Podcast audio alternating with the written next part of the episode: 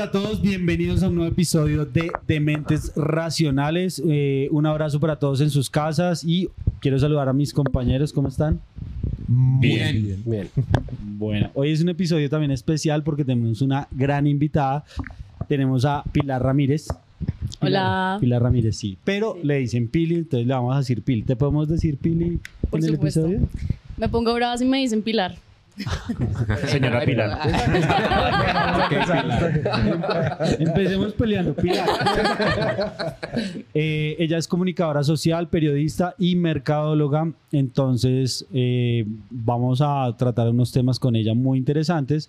Pero, pues, primero quiero que también tú te presentes, como que nos cuentes un poco de ti y pues les cuentes a, a las tres personas que nos ven un poco sobre ti. Ok, bueno, pues para los que no me conocen, yo soy Pilar, Pili. Eh, hago videos para redes sociales, de, denuncio marcas, hago humor.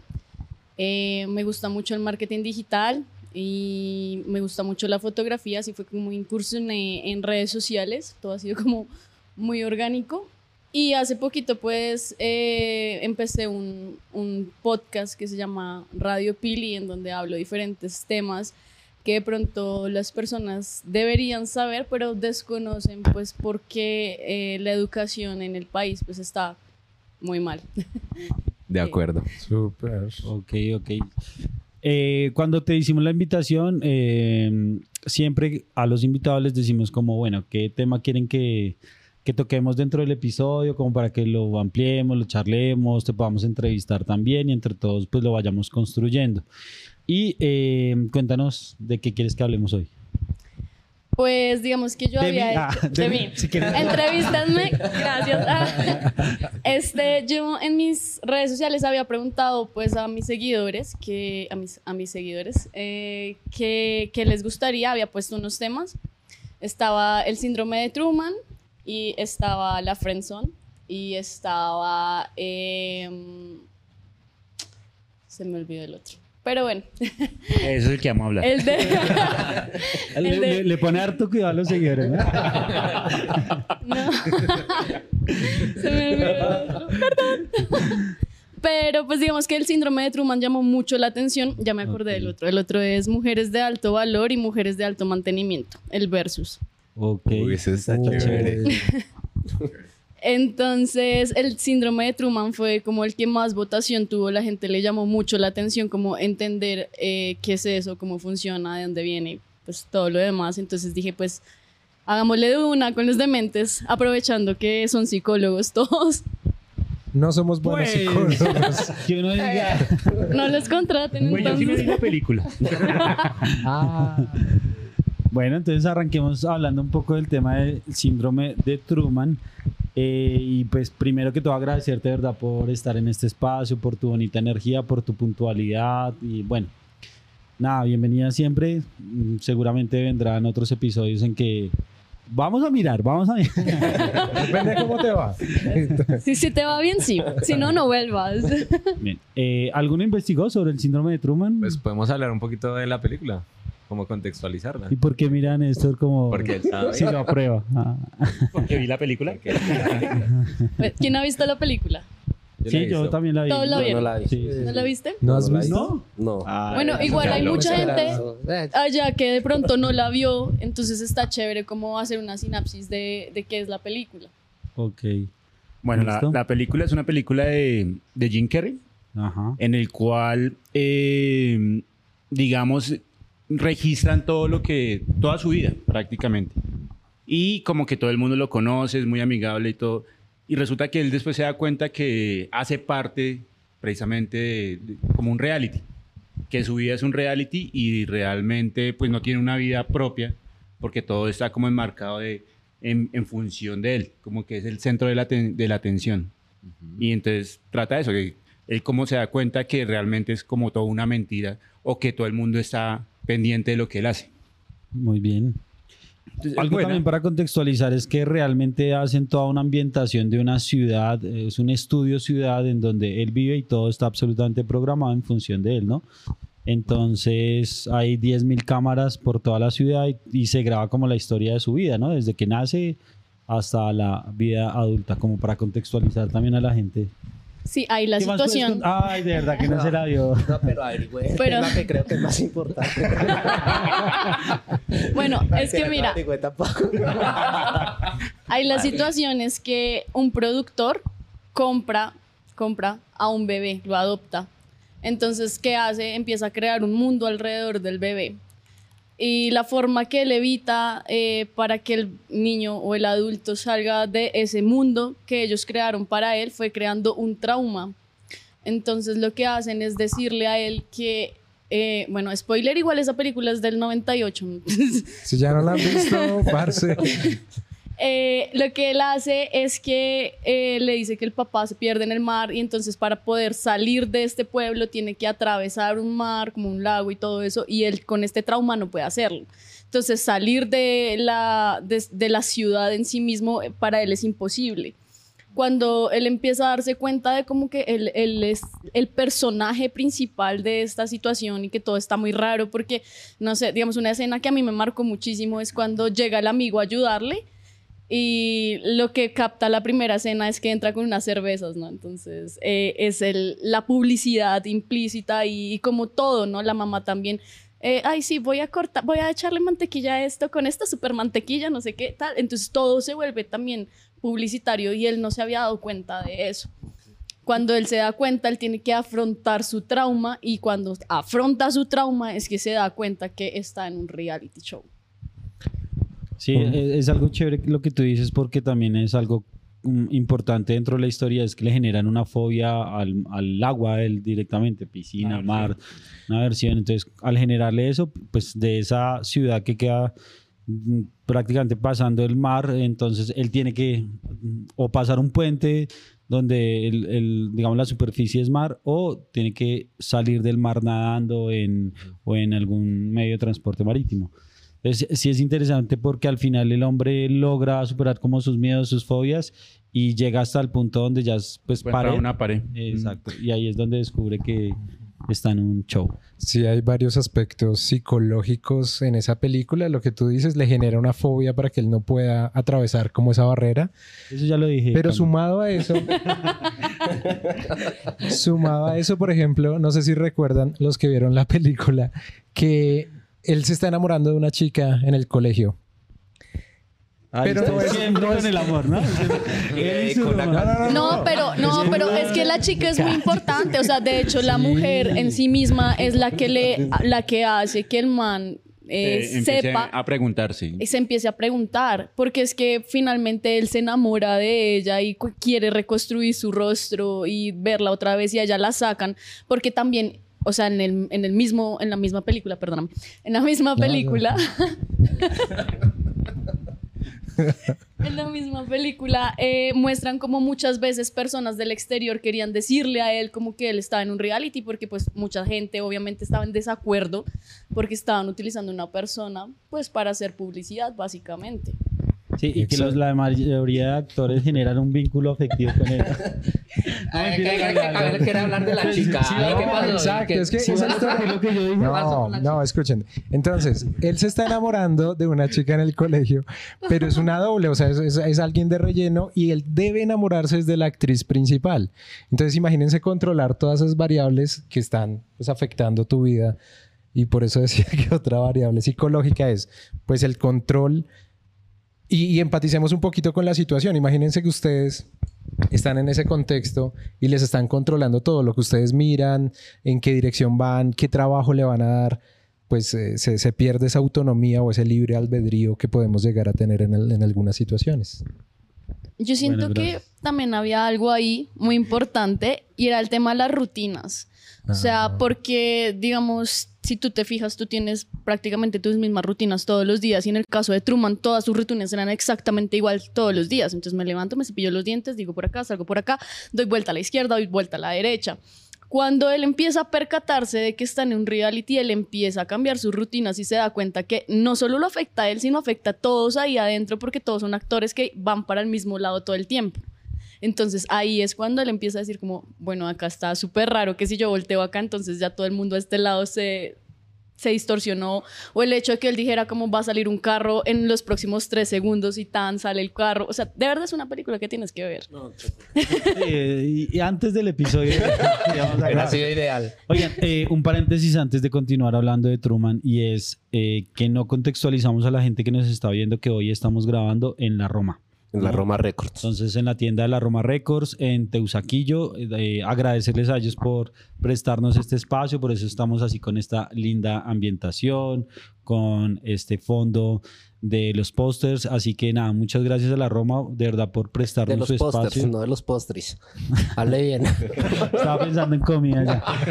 Más Eh, tarde. Entonces, nada, muchas gracias a la Roma porque de verdad nos prestaron todo y su hospitalidad. Muchas, muchas gracias. Muy lindos. Sigamos entonces con lo de Truman. Entonces, de acuerdo a esa película, eh, arranca, bueno, no sé si tú quieres arrancar por ahí, pero uh, unos psicólogos y psiquiatras comienzan a identificar que hay personas que tienen una sensación similar a la que él tuvo. De nuevo, ya vamos. Perdón, eh, no está catalogado como tal en el DSM em, como una patología, pero sí es algo que se ha visto muy comúnmente y lo asocian a trastornos esquizoides, paranoia, que es cuando una persona cree que está siendo filmada todo el tiempo y que están conspirando, pues para determinado fin. Básicamente es el, el síndrome de Truman. En, en diferen- en diferente a la, a la película, él no era consciente de, de que lo estaban filmando, pero en esta, en esta situación la persona sí es, o sea, es consciente y siente que es eh, algo ya que está establecido y es una realidad. O sea, es, es- es algo que él considera como verdad. Yo sé que no vi la película, pero... A él, Pero él sí era consciente que lo Al estaban principio filmando, no. Pero No. después... O sea, él vivió todo su, O sea- su deli- Lo que pasa es que él no era consciente hasta que lo fue. hasta que Ah. él empezó. Ah, bueno. No, él no era consciente hasta que él empezó a preguntarse qué era lo raro. Y cuando él termina, porque es que a él le borran de su cerebro las, eh, los recuerdos de ella. Porque a ella, pues obviamente la sacan porque era una actriz y la actriz se mete con el man y le dice como, ay, estás en un reality, despierta. Y el man queda como, bueno, ¿en qué? Y entonces él empieza a construir el rostro de ella y cuando ya lo construye, dice como, ese es como el, sí, como el detonante del flashback para que él sepa y empiece a darse cuenta de las cosas, ¿no? Entonces, digamos que a partir de eso es que uno dice, bueno, él en principio no sabía y desde bebé lo tuvieron en eso, pero cuando él se da cuenta, entonces como que ahí es, e- ese, yo siento que ese es el lapso de tiempo en el que es- existe el síndrome, ¿no? Que es como me doy cuenta y entonces empiezo a tener este delirio de persecución de, no sé, en el sifón del lavamanos hay un ojito, entonces seguramente ahí me están mirando y me están grabando. Eh, o de pronto llegó esta persona por detrás y no, no, no estaba ahí, entonces es la Matrix que está fallando, ¿sí? Entonces empieza como a generar todas estas preguntas en él y ahí es cuando él ya decide hacer todo esto. En el caso de las personas, yo leía también que muchas de ellas veían la película y a raíz de la película es que empezaron a generar ese, esa Síndrome. película mental. Sí, digamos que eh, ya la definición como tal es esa sensación de que tu vida hace parte de un reality show. Sí, En- eh, es esa sensación de que mi vida no es real, sino que hago parte de un reality show Que y que vigilando. las personas en general eh, me están vigilando y yo soy como el centro de- del universo, de ese universo. Aunque pues, hay mucha yo gente que vive eso, ¿no? Que se cree el Que se centro del cree el universo. centro. Eh, Los influencers. Como Sergio. No es cierto, pero fíjate que yo también leía cuando averigué sobre eso que está disparado por las redes sociales, ¿sí? Y eso también tiene que ver. Y a mostrar ejemplos, ¿cuántos no hemos sentido en ocasiones eh, que el celular escucha lo que, lo que decimos o que nos ven? Lo que queremos comprar. Pues es que eso sí pasa, ¿sí? O sea, digamos a nosotros sí nos están... Ese delirio, o sea, ese delirio es correcto porque pues tu celular sí te está escuchando y tú sí le dices como, quiero comprar una arenera de gato en Pimentones Pet Shop. La cuña. Te empieza a dotar Y te empieza a votar sobre eso. ¿Pero por qué? Porque eh, eso sí nos está escuchando. Digamos, la razón por la que yo no compro Alexa es eso. Me da resto, resto de miedo que todo el tiempo es un micrófono que está activo y tú estás ahí como, sí, claro, chévere la música, chévere las luces, pero te está escuchando todo lo que estás haciendo, todo lo que estás diciendo. Ahora, obviamente tener un delirio de persecución en este mundo digital es como hasta un poco tonto, porque pues realmente tener un celular significa que estás dando absolutamente todo, todo lo tuyo, toda tu vida a una marca. En el trastorno pues ya se ya se hace Se hace parte, más. sí, a otros a la realidad, ¿no? Entonces a las dinámicas familiares, a sus amigos, al trabajo, o sea, todo el contexto de la persona siente que está es en, en un, en un reality como de tal. Un tipo que mató a su, a su esposa y a, y a la hija porque pensaba que lo estaban filmando y Sí. que hacían parte de un show, que ellos eran actores también y hasta ya. Obviamente eso va acompañado de otro tipo de trastornos, pero yo creo que todo lo de lo que tú decías del mundo digital, las redes sociales, la tecnología es lo que mayor influencia genera para desencadenar ese trastorno. Y, y que son las problemáticas de la salud mental del siglo XXI, güey, porque pues antes no existían los realities, pues no iba, no iba a haber esa sensación de, sí, digamos que esto ocurre gracias a este tipo de películas como Matrix también, como Truman Show. Ahora, cuando tú decías que en el Yo soy de DSM Matrix. ¿Ah? Yo sí, Matrix. ¿No? ¿Y no les ha pasado? ¿O ya personalmente? Severa. ¿Ustedes no les, no les ha pasado que a veces sienten como que están en la Matrix o a Como veces que lo sienten conectan están- por detrás, no, a mí no. Jamás. no, pero en internet hay muchísimas cosas de cuando falla la Matrix, o sea, es impresionante. ¿Ustedes nunca han tenido esa sensación? Sí. No he tenido la sensación, No. pero Todo lo sí, quito, todo lo quito ese Jaime. Cuéntanos, pero Jaime. sí, sí me lo he ¿Cuál es la cuestionado un sensación? De veces. ¿Hasta qué momento de verdad uno es autónomo y que todas las acciones de uno no estén, Coaccionadas. exacto, manipuladas por XY? No sé, eso es una vaina loca. No, mira que yo, yo me vi esta película muy joven porque a mi hermana le gustaba como el cine alternativo y este es un- un- algo así, ¿no? Es Es una como... película de culto. Sí, no es tan hype, weón. Entonces, eh, yo me vi esa película muy joven y sí, cuando la vi después generé como esa sensación de, oiga, marica, y si mi vida es un reality show, y yo soy el protagonista. Voy a ir al mar no, a atravesar el mar a ver si encuentro la paz. que me ¿Por qué no puedo salir de Bogotá? que me da la verga todo el mundo. No, pero sí, sí, como que ge- generé esa sensación. Yo, uy, marica, ¿qué tal? Y eh, tal vez en la vida como tres, cuatro veces me ha pasado eso. Oiga, ya después de adulto no tanto, pero sí cuando recién vi la película como que me pasó un par de veces de como de medio pensarlo, ¿sí? Mm, ¿A ustedes no? Pero de Sí. qué? Sentirse observado como Sentir tal. que eres sentir- parte de un show. Haz de cuenta sentir gran el hermano. el, usted síndrome de la Truman, Matrix, güey. Que O sea, usted es como- Neo. Ah, todo el tiempo. Soy el protagonista de mi propia película. ¿Qué me dices? Pero el mira que sí. Yo siento que a mí me pasó, pero yo era muy niña. O sea, de verdad, yo tenía unos tal vez 7, 8 años. Pero pa- me pasaba precisamente lo que les dije. O sea, en el, cuando yo me lavaba los dientes en el sifoncito de la, del lavamanos, quedaba como un poquito de agua y ahí se generaba como un ojito. Y yo, ¿eso es una cámara? ¿Será que me están viendo? Y sí, yo sí sentía, y yo de, de hecho sí em- eh, sufría como un poquito de ese delirio de persecución, porque mi mamá siempre estaba ahí pendiente de lo que estaba haciendo. Entonces también era como, ¿será que mi mamá puso esta cámara para ver si me cepillo los dientes? Pero Sí. pues es eso. Y sí, tu mamá te observa. Está Hola, mamá. Tu mamá. ¿Tu mamá va a ver el episodio? Eh, Ella es mi mayor fan, pero no, mi mami nunca puso cámaras, afortunadamente. Ella toda asustada viendo el episodio. La- Ay, marica, me pilló. La. Me mamá. pilló.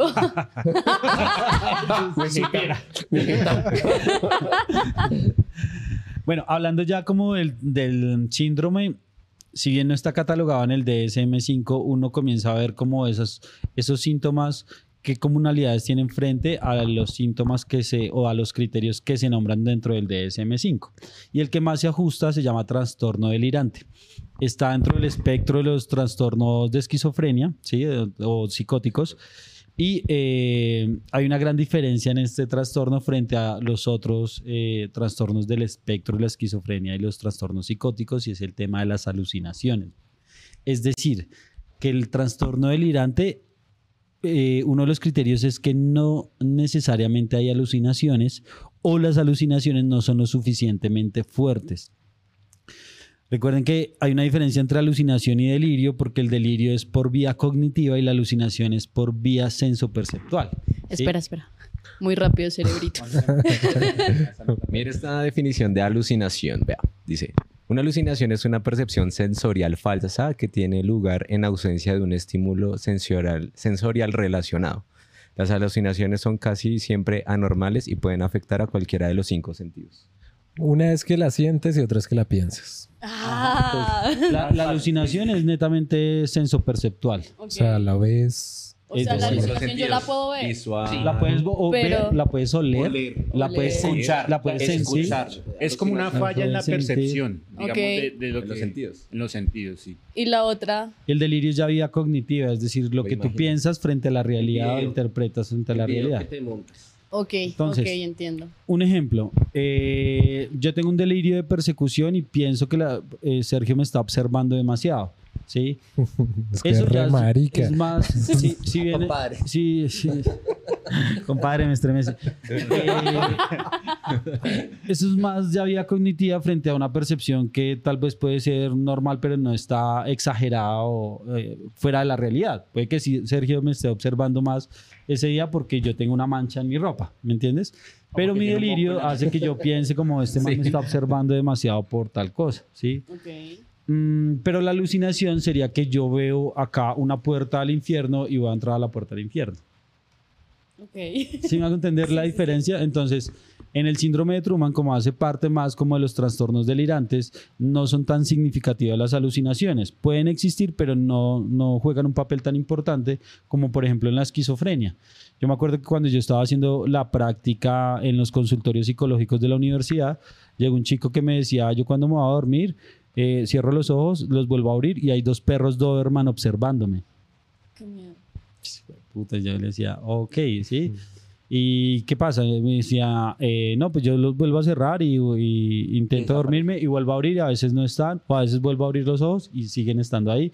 Y siento, y siento, mira que es todo senso perceptual, cómo respiran y escucho su respiración. O sea, escuchaba el de los perros. ¿Cómo, cómo? ¿Cómo hacía? Ah.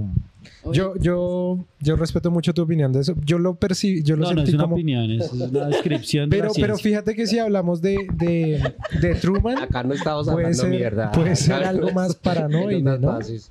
Claro, claro, pero es que la, parano- la paranoia surge de los delirios. Sí, pero no hay alucin no en todos los casos. eh, Es más como el video que te armas y...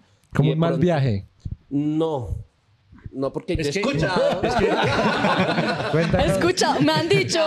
He visto, he visto gente que... que se pueden alterar las percepciones, pero digamos, o lo que tengo entendido con lo de Truman es algo mucho más estructurado. Lo que tú decías, mi mamá tiene una cámara, esto es acá, o sea, ya no es algo inmediato, sino es algo totalmente constante y en términos coloquiales puede ser la película que Sí. te armes. y ellos se creen el de la película. Yo siento que también por eso lo que les decía es que no, no es como que este, como no está en la OMS porque es algo muy nuevo. O sea, 98, o sea, esa película tiene 30 años, no sé, menos de 30 años, 24.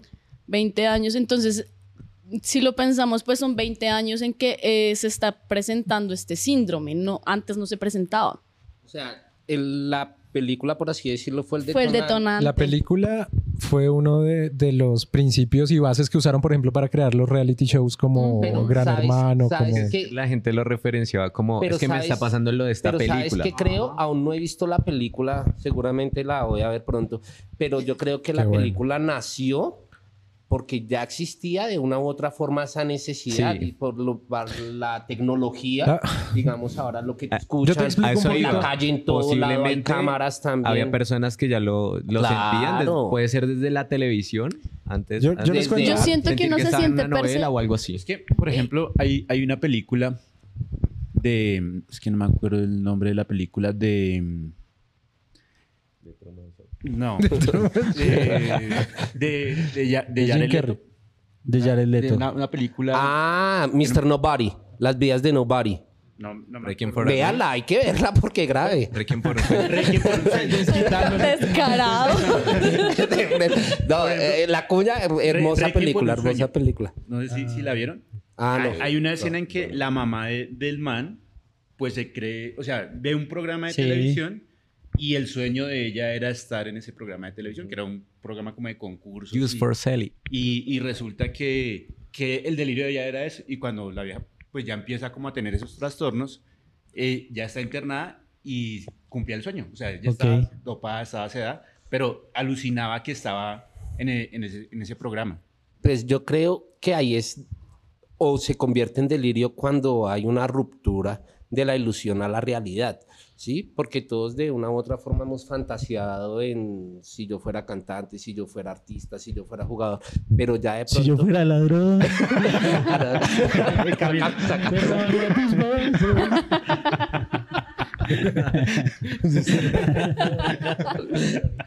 Camilo Camilo Román, No, sí. ¿a él le gusta ese tipo de música donde Él cree que es Ricardo Arjona. Ese es el...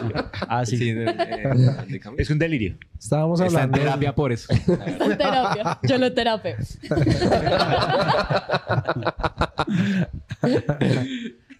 Estábamos hablando del show de Truman. Mira, pues yo siento que ahorita se presenta más ese síntoma también, porque lo que tú decías, alguno de los dos, eh, las cámaras, cada vez hay más cámaras en todos lados, entonces es cada vez menos privacidad para uno.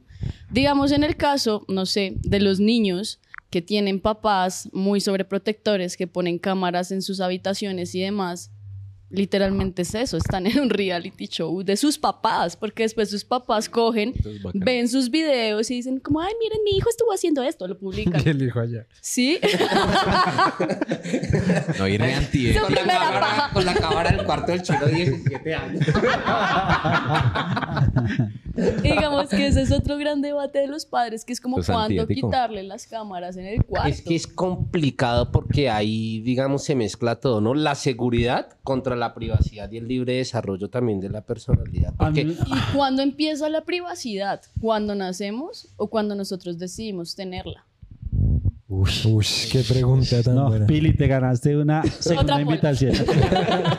sí, claro. Eh, yo te quería preguntar, era cómo llegas a este tema, cómo llegas y por qué te surge curiosidad el síndrome de Truman. Llegó la puerta. Eh, eh, a mí, me- pues no sé, un día vi la película, me llamó mucho la atención. eh, y yo soy bien ñoña y me gusta averiguar acerca de la película, cómo se hizo, ta, ta, ta, ta, ta, ta. Y ahí vi como que existía el síndrome. Entonces cuando lo veo digo como, oh, esto es lo que me pasaba de niña, que yo me sentía de esta manera. Pero siento que sí es algo que se ha venido incrementando, sobre todo que yo sí siento que yo tengo un poquito de delirio de persecución. Eh, porque, no sé, digamos... ¿Por la orden de captura o algo así? Sí. Porque si ves en el Por mi tobillo... mamá, por mi mamá, por mi mamá. Eh, yo, no, el año pasado, cuando estoy haciendo, exponiendo marcas, me expuse demasiado. Ok. Y... Exponiendo marcas es que criticas o Las haces. denuncias. Sí, las yo denuncias. denuncio marcas que en Instagram o denuncio marca, denunciaba, denunciaba marcas que estaban, que estaban robando a la gente y pues eh, estaban estafando y digamos que ese fue como un contenido bastante viral, pero también empecé a exponer a mí misma. Claro. Cuando yo me empiezo a sentir Es un perseguida, riesgo, weón. es un día que yo iba para mi casa así como normal. ¿Cómo? ¿Cómo ibas por atrás? Oh, me observan. No, pues sí, así, literal fue así. O sea, yo iba caminando. Caminando y mirando. Otra vez. Una última vez ya, Pili. No, no, no. Ay, ya. Y empiezo a ver como, como un carro a mi lado empieza a andar a mi mismo paso. Y yo pues ando muy despacio porque primero me, me gusta andar despacio y segundo tengo las paticas cortas, entonces pues ando despacio. Y justo al frente, o sea, digamos, digamos aquí la esquina siguiente era mi casa. Y yo paré y el carro para. Y yo seguí y el carro siguió. Y dije, no, la fucking me van a llevar, me van a La fisca. secuestrar, me van a matar, me van a hacer, me van a... O sea, por mi cabeza pasaron mil y una cosas. Mil y una cosas. Eh, seguramente no me estaban haciendo nada. Desconozco si ese carro rojo eh, lo gané. H6874. Pero algún evento previo, digamos, una amenaza, te escribieron Sí, algo. claro. Iba a decir, sí, algún detonante. Muchas, yo recibí muchas amenazas, pues no muchas, tampoco tan exageradas, 100 no, por ahí unas 5 o 6 suficientes. Eso es un montón. Ya Sí, con sí, Nada más y en con- Colombia, ya uno comienza Exacto. a, ¿Qué tanto riesgo sospechar. tenemos de entrevistarte acá? Que, que llegue alguien ¿Por qué, con una ¿Por qué metralleta. no nos advertiste eso? ¿Por qué no supimos eso? es una persona públicamente expuesta.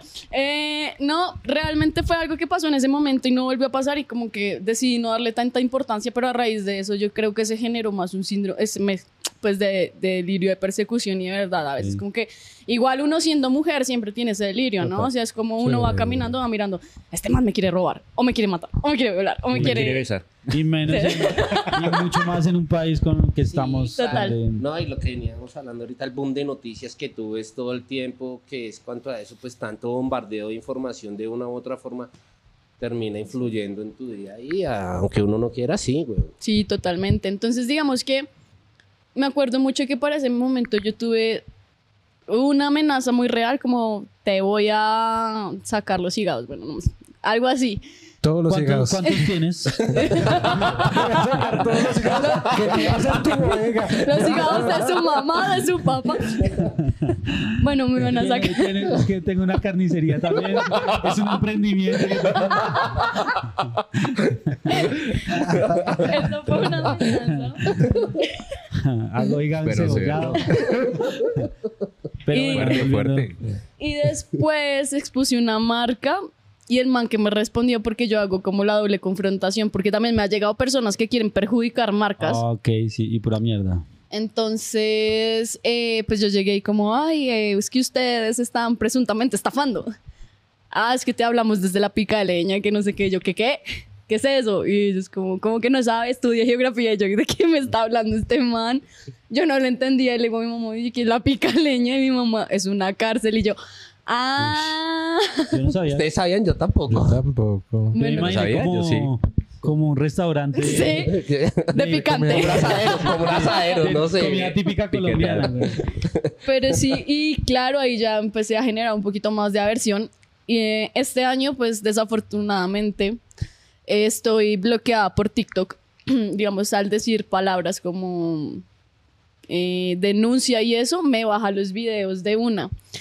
Eh, porque estaba generando mucha controversia a raíz de eso. Entonces ahorita pues no puedo exponerlos, pero... A nosotros, gracias, te lo agradecemos.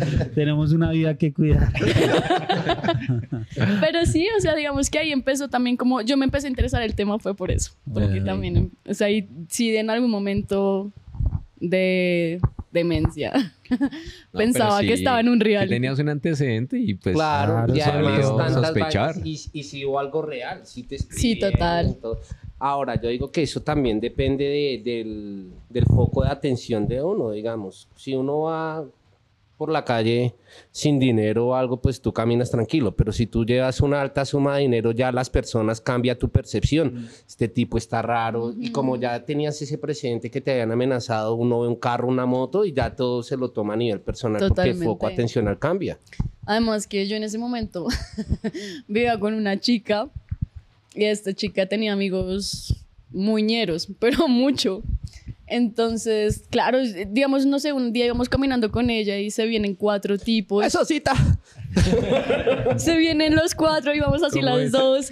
Y yo no, allá quedaba la casa, acá estábamos nosotras.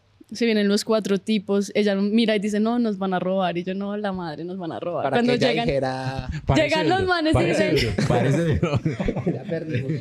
llegan los manes y dicen como, hola, perenceja, ¿cómo estás? Y yo, son tus amigos. Ñera. Los manes Apenas respiran. Imagínate que los manes no era que fueran ñeros ñeros.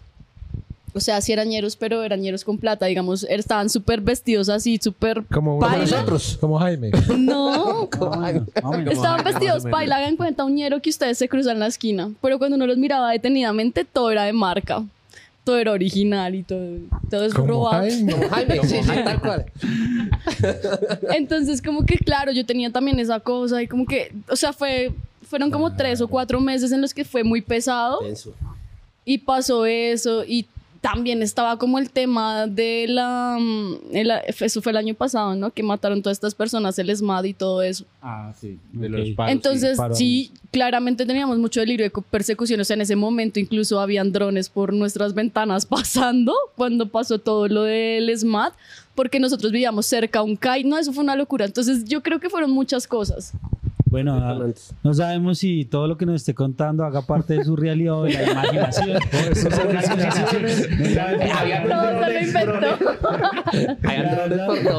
La verdad es que está en su vida de permiso de la clínica La Paz. Eh, pero bueno, muchas gracias.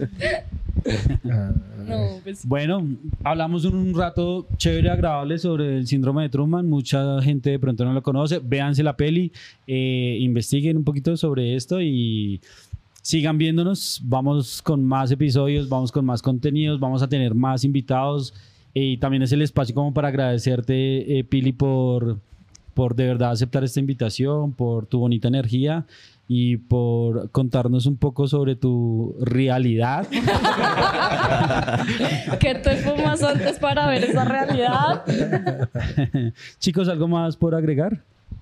Pues así como rápido, dentro de los delirios de persecución, el tema de los alucinógenos también puede ser un precipitante muy fuerte. Sí, claro. Hay que, si los consume, pues hay que intentar pilotearlos, la verdad. Yo, yo quiero cerrar como... Todo, todo, todo vicioso. Pilotela, pilotela, no sé. La repiloto, repiloto. Tiene que estar piloto. Digamos que si están en, un, en una situación emocional difícil y eso, evítenlo mucho, la verdad, porque pueden aún... Sí, claro, más vulnerables a desarrollar ese tipo de, de situaciones. Entonces sería ahí como... Bien, chévere el dato.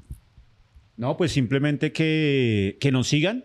Pili, que nos des tus redes sociales también para que te puedan seguir. Ah, sí. Así. Eh, bueno, muchas gracias por invitarme. En mis redes sociales me pueden encontrar como Mamá No Me Veas. Por lo de la cámara. ah, ya todo tiene Te amo, mamá.